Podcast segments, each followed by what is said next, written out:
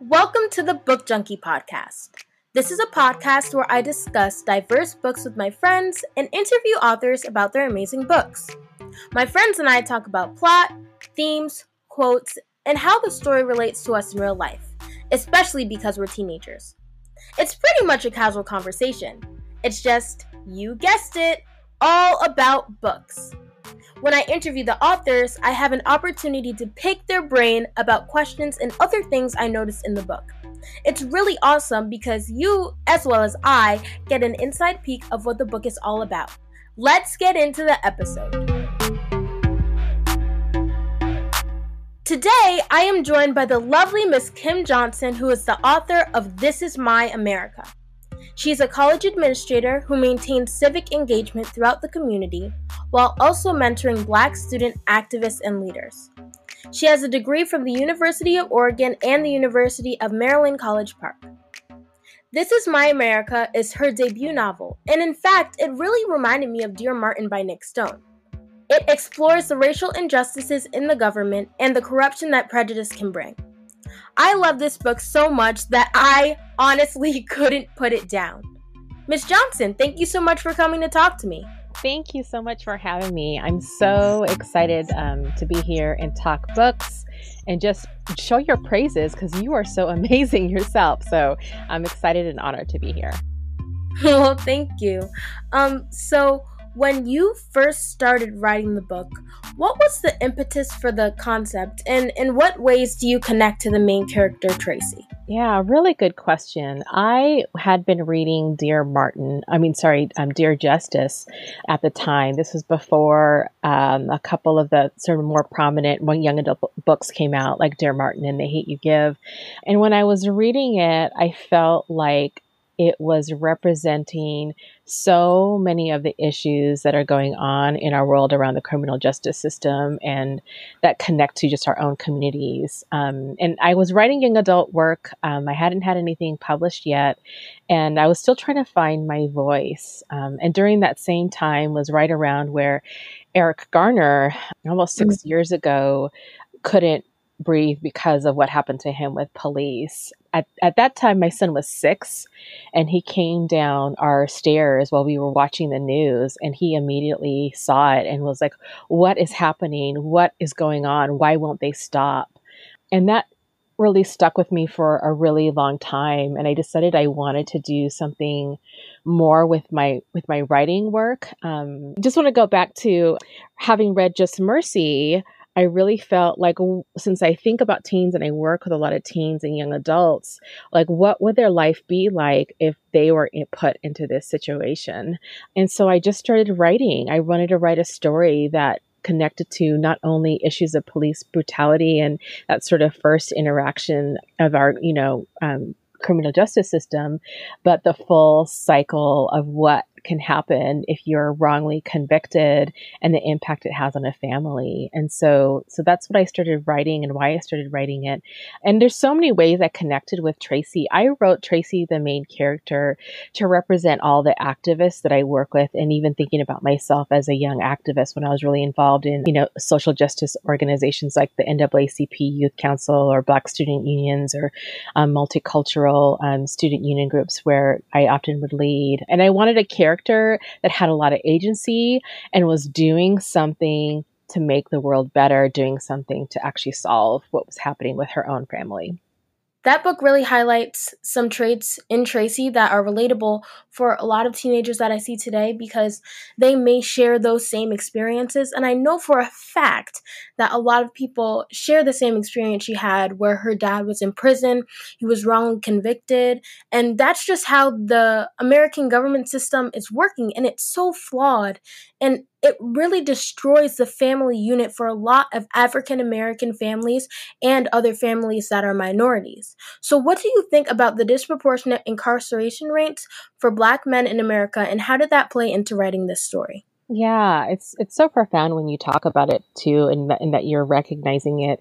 And I think we're seeing it a lot in the world right now as people are looking at our current criminal justice system. Is that you know the U.S. population of African American and, and Black people are about 13%. But if you look at incarceration rates, they're at 45%. If you look at time spent disproportionately by race, you can really track the data all over the country. There's not one state that actually has an equal weight of looking at the crime versus the time actually spent.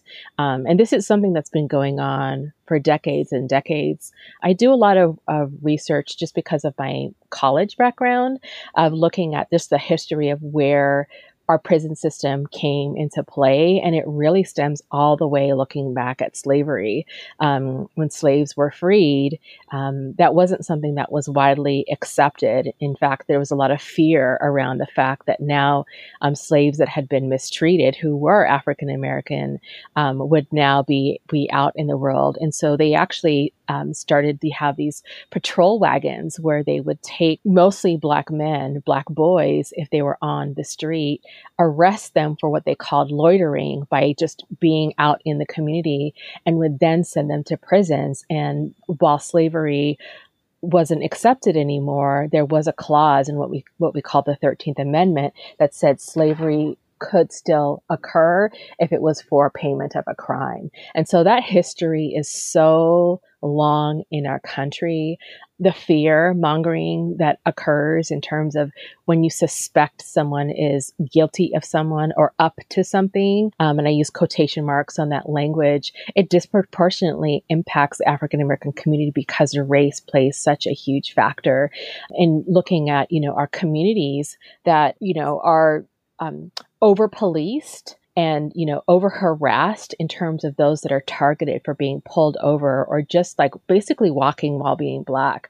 And that impacts our communities. And so i really wanted to demonstrate and explain in a way that could reach young adults for them to understand why that there might be issues in a community or why that there's this sort of like legacy that occurs that if someone is incarcerated that their children are almost three times more likely to also at some point be incarcerated at some point in their life. And so uh, I really wanted to demonstrate the bias that was there and using the model of like someone who actually was wrongfully incarcerated as sort of a baseline to look at this terrible thing happened and not only did it happen now it's going to happen to the next generation so i really wanted a lot of those themes t- to be there and not just focus on one aspect of our criminal justice system yes and i think that in the book the relationship between Jamal and his father and the way that the public looked onto that relationship, especially because the father was already incarcerated, demonstrated that it's really a stigma. They, number one, didn't know for sure that he was guilty, even though he was incarcerated, because there was such a lack of evidence and so much, you know, f- it was just fake. They were making things up just to convict him for the fact that they wanted a conviction and because they already had that bias and wanted to feel comfortable. But then it fell on to the children and it just shows how they suffered because the world was not rooting for them, especially in that specific community. Going back to the 13th Amendment and the big boom of incarceration rates for black men and back, black people in general, from then to now, what do you think about the treatment of black people in America as a whole and around the world, especially with more recognition for the Black Lives Matter movement right now? And how did that impact the writing of this book? Yeah, I mean, if you look at all around the world, the treatment of black people and just colorism that occurs in terms of the darker you are, the more mistreated or misjudged that you are. It doesn't just happen in the United States. It happens all over the country. It actually even it even happens in Africa um, when you look at colonialism that occurred and where people outside of the continent wanted to come in and and basically try to run run Africa, run all these you know large countries you know, and it stems from a lot of different places. But how I really try to to write about it in my story. And why, you know, I think about the mistreatment is that often it's looked at as if there's an issue with black people. And it's sort of this pointing the finger rather than pointing it back at society and pointing back at what are the reasons why they actually are mistreated?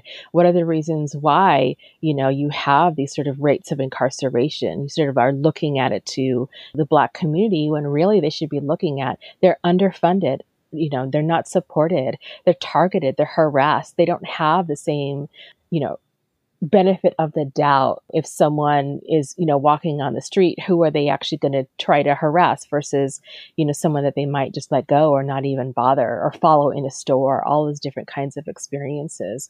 And so i really wanted to write about that because I feel like there's a lot of blaming that's out there without actually looking at the root of the problem and really owning up to you know that it's actually not the problem of Black America. It's the problem of our society and even white America's lack of recognition of their role in creating this system that really is unjust. And so, you know, I started talking just about Eric Garner and how that spurred my interest in wanting to write this story, but it also was my students. So I work at a university, I work with college students and seniors in high school, and a lot of them right after Eric Garner and Mike Brown and the um, protests that were occurring in Ferguson, where the Black Lives Matter movement really basically began I wanted to be able to talk about it in my story. My students were mobilizing, they were very organized. They created a list of demands for the campus that I work at to respond to that would address their needs, um, and not only their needs, but the needs of Black staff and faculty. And I just saw how they had that sort of that energy that, that I had when I was younger working on similar kinds of issues around police brutality.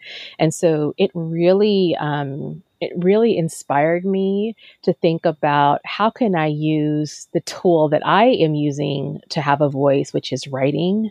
And so I really wanted to honor my students and honor just students all around the country. And I think the most amazing thing is I wrote this story at the time, you know, started writing it several years ago. And I I didn't know what people would think about it. Like I didn't know people actually would believe all of the things that I know to be true in terms of the cycle that's there, white supremacy, not only in your face, but the way that systems are built, bias in not only policing, but investigation and how difficult it is to actually free someone. I thought that maybe I was trying to put too much in a book. But right now, with everything that's happening in the world, I think that there might have been people a month ago who would have picked up my book and been like, I don't believe that most of this is even possible would now look at it and be like, oh my goodness, there's so many stories that actually are just like the story that I'm telling in this book. And so I for me I believe that it's like if you speak the truth, the more power you actually can employ to make change and I hope that my story people see even though it's fiction that it's a part of like telling the truth.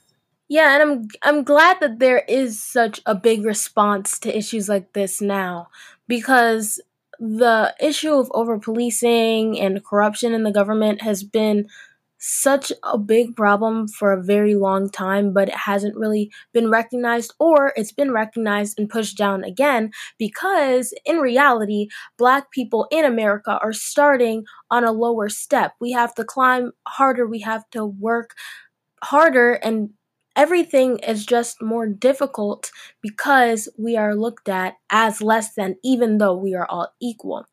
And I was wondering when I was reading the book how Tracy's life would be different if her father was never placed in prison, specifically on death row, because that played a big part in how she interacted with the people around her, would she have such a large interest in journalism and investigations, or would she be on a different path? Yeah, that's such a good question. And I think I try to play around with that, I'm trying to be really intentional to play around with that in my story by having a lot of different characters that based on the issue that happened um, in their lives that it really changed the trajectory of their life. So, Quincy was a character in the book, for example, who lost his father unjustly, and it completely changed not only his life but his relationship with Tracy. You know, I have another character, Tasha, who's Tracy's best friend. Her lived experience sort of like changed the way that she responds and, and acts to her friendship. Um, and I do think that there are pivotal moments in people's lives that where there's so much promise and hope and possibility that these these things could actually occur so quickly that their life could completely change. And I wanted to demonstrate that in the story. And so I think it's such a good question to think about. Tracy was living her life, um, and this never happened to her father. Her father could have been a huge businessman, and he could have built up his community, and she could have had a lot more opportunities. But then the reality is, is that because a lot of things haven't changed, there could have been another challenge that faced, or, you know, her life experience there might be more things now that she can do in her life. Like she she could become a big time lawyer focused on saving other people. And this was sort of the trajectory that happened. And it's it's so many different different ways that people can have their own life experience. And and basically how do they survive through them can be can be so many different options. But what I, you know, would really, really want to focus on is that it's not fair that someone's life path had to change because of injustice put onto their family.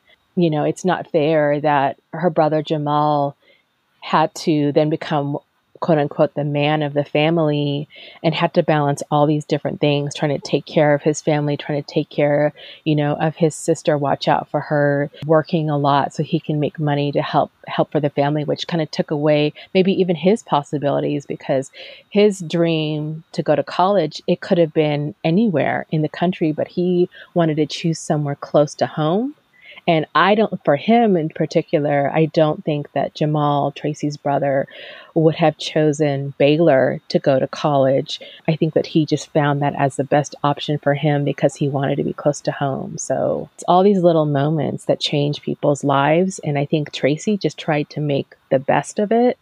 And I think her future is hopefully still very bright and I imagine her doing these amazing things. But it's kind of sad to know that, well, we don't know what the other Tracy without these burdens, without this pain, you know, what other beauties could occur in her life.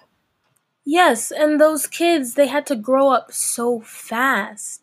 And although it may have shaped their experiences that changed their future on a different path and made them go on a different trajectory, like you said, it isn't fair that th- it had to happen that way, that their dad had to lose so many years of his life, that they had to lose so many years with their father.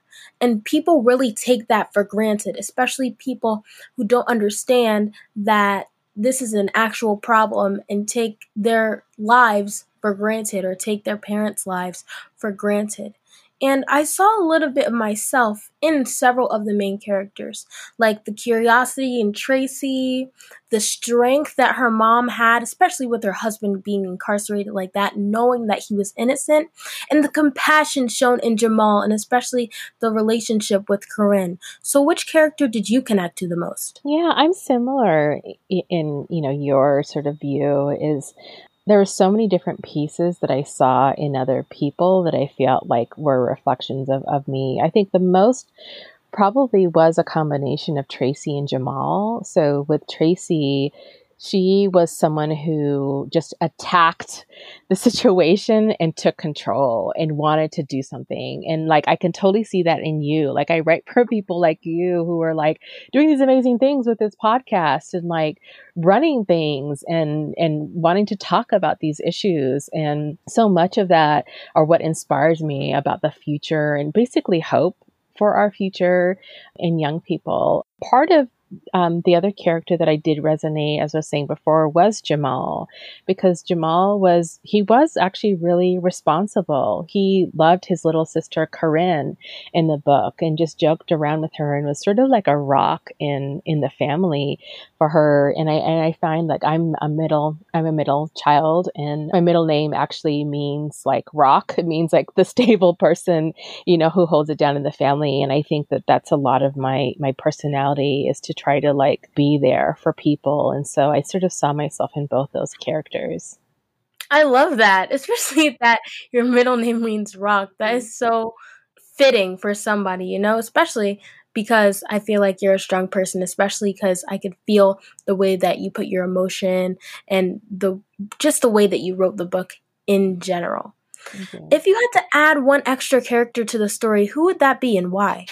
Oh, you know, I there's so many characters in the story. What I actually wish that I would have been able to do more is actually spend more time with Tasha in the story um, because you know there was so much going on as a, as a writer. You don't want to necessarily overwhelm the reader with with so many things happening but it was so important to me that she had like a close best friend that almost mirrored her life but had different experiences and i feel like there's for a reader there's probably people probably would love to explore even tasha's life a little bit more and so i think i i would have spent more time with her the other is um, Steve in the story, he, who was um, a young attorney that working for his father's Innocence X project.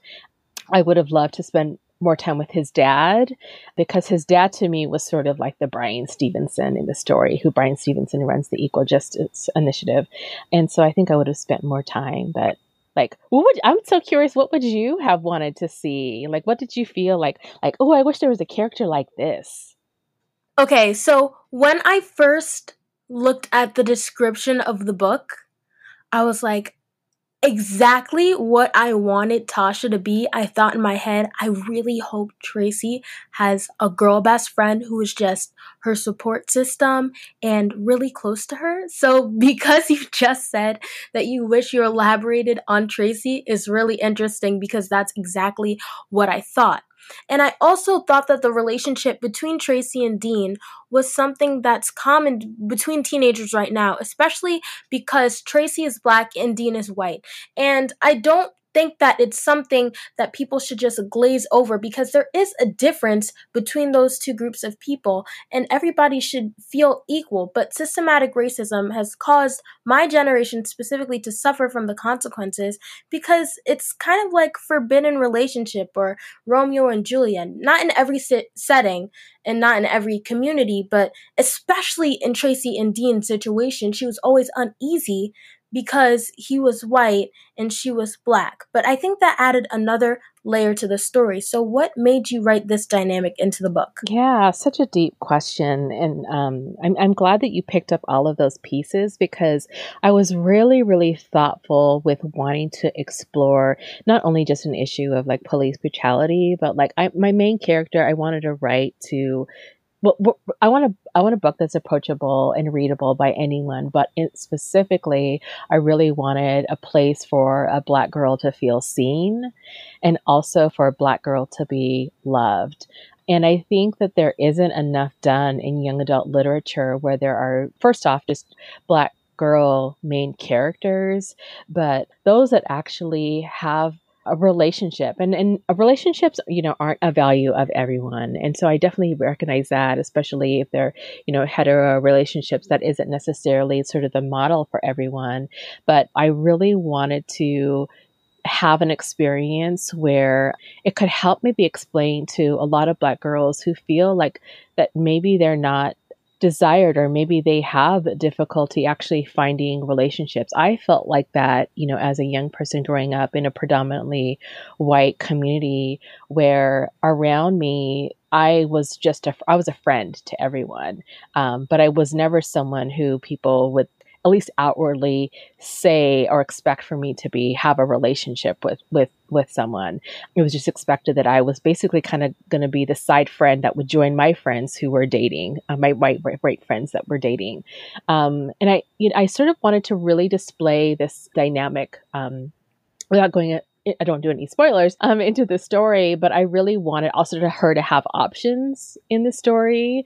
Um, I also wanted to demonstrate the unfairness that it was okay for Jamal to have relationships outside of his race, but he was sort of judging Tracy in her having a relationship with a white boy. And I think that that's something that just continues to play in an unfairness in what we see in society about what's accepted and not accepted.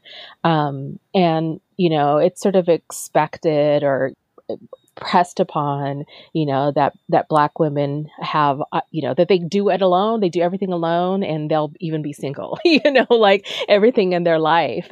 And so I really wanted to play on that. And the last thing I really wanted to do in telling that story, I also wanted to show a dynamic of a true friendship of people who actually really, really cared about each other. They were of different races, but because Dean was white and Tracy was black, she couldn't actually fully freely be herself because she did feel like she was judged. She didn't feel like she could actually freely go into Dean's parents' store unless his mother wasn't there. And then, you know, also just speaking to the reality that there are a lot of white kids today who have diverse friends or maybe think about diversity in a different way than maybe their parents are. And I really wanted to emphasize that it's their responsibility to actually put pressure on their parents to dismantle their racist thinking and behaviors. And I don't think that that's done enough. And so I really wanted to make it be you know, uncomfortable for them. And I didn't want Tracy to sort of coddle Dean. I wanted him to experience discomfort because as a black person in this country, we experience discomfort all the time and we don't have people consoling us. And so I really wanted to sort of represent a friendship that people would want to root for, but show all the hardships, all the ways in which the thinking, even him with having a best friend who's black, that there still could be bias in his thinking and there can be bias in his family and in his community. And I think that even goes into the strong black woman stereotype and the fact that it's a double standard. I see this a lot. Mm-hmm. I see that black women and black men, sometimes black men get upset when white men are uh, in a relationship with a black woman and they blame the black woman and say that like they're disowning the black community, which makes no sense to me. but then when a black man can go and date all the white people he wants, it's fine, it's accepted, and it's fetishized. My thing is, everybody is a person. Like, we're mm-hmm. all humans. It's just the amount of melanin. It doesn't make sense to me why it has to be such a big issue if you're attracted to somebody outside of your race. And it's very, very possible to appreciate all races and be attracted to somebody else who's outside of your race because of the person they are, not just because of their skin color. You know? Yeah, I mean that's exactly it. And I I see it. I saw it when I was going to college about what was okay and all my black female friends were pretty much single and all the black boys had multiple girlfriends, um, multiple relationships that they were in. And I see it in my students now, 20 years later, that it's just not as accepted and okay. And I'm seeing more of a change. I'm seeing more of a like a freedom. But if, if, if people can find love in so many different ways, I'm not sure why it's sort of like looked at differently. I think, regardless, if you're in an interracial relationship, you need to do the work to understand, especially to understand the experiences of the um, the the ones that are marginalized and underrepresented. If you want to actually really honor that partner, but yeah, the discrepancy it's actually really tr- it's troublesome. I agree with that because I think it's all about compassion and empathy at the end of the day and understanding where the other person was coming from. And I saw a lot of those themes in the book, especially between the relationship with Quincy and Dean and Tracy and all of those people who are really close to her. In some way, they were different from each other, which was an important thing to add into this story. What was the hardest part of writing the book? Um, I think the hardest part was not trying to was trying to balance not over explaining so much in this story. There are some really serious, complex themes that I was trying to cover. And I didn't want to over explain it because I wanted a reader to reach for it if they weren't familiar with something in the story. And so I really tried to balance that as best as I could you know, I think the other part was that there was just so much I wanted to cover. It would be like a thousand page novel if they would have let me if they would have let me do it.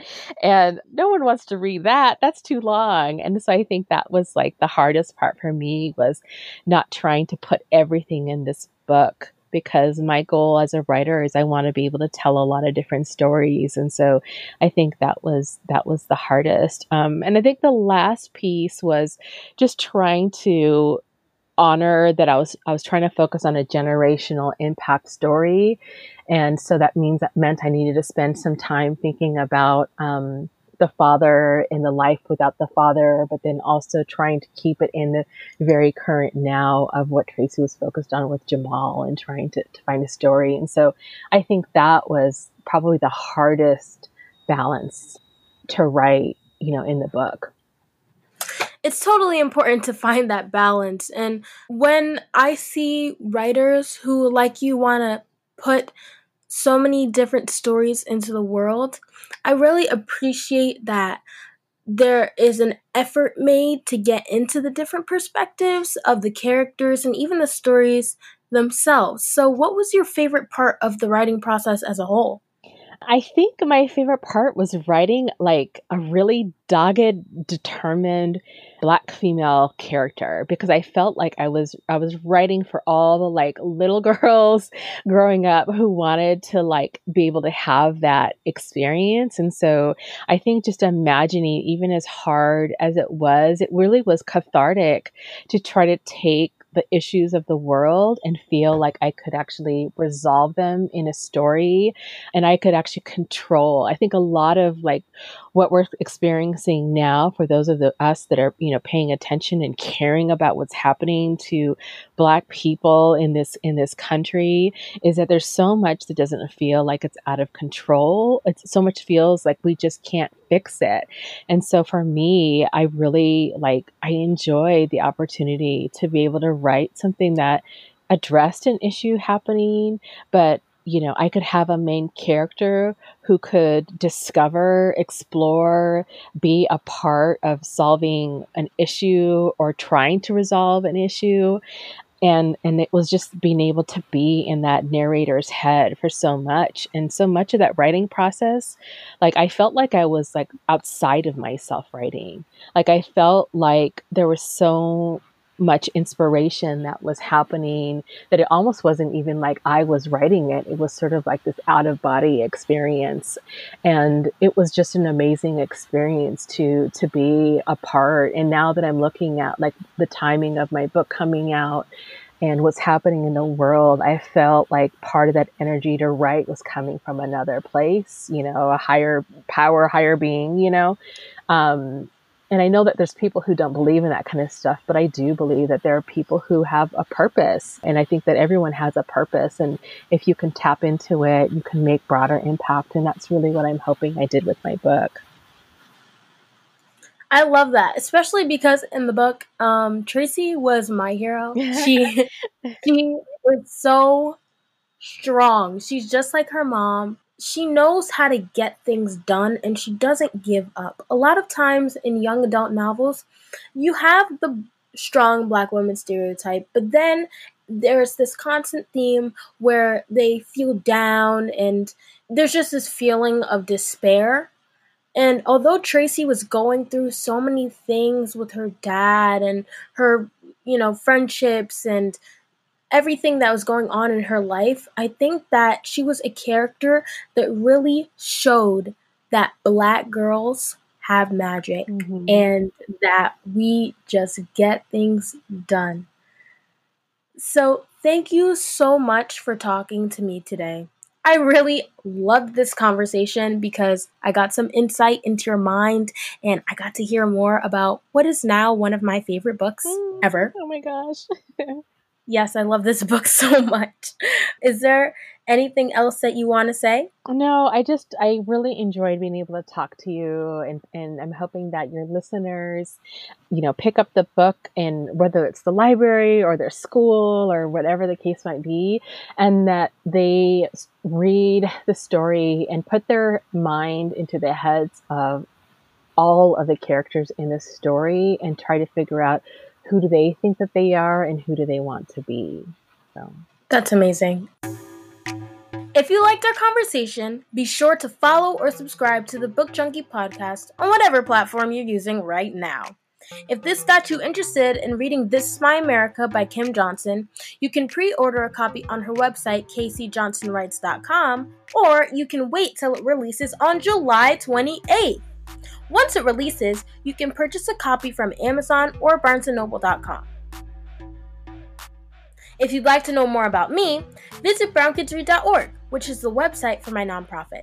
You can learn about my personality, my undying love for books, and how I turn that into a nonprofit that helps others. You can also follow Brown Kids Read on Instagram, Facebook, and Twitter, all at Brown Kids Read. Also, don't forget to follow Miss Johnson on Instagram at KC Johnson Writes. I'm glad you made it to the end of this episode, and I'm so happy you decided to click on the Book Junkie. Thank you so much for listening, and be sure to come back for more of my friends and I discussing diverse young adult books and my conversations with lovely young adult authors. Until next time, Book Junkies, bye!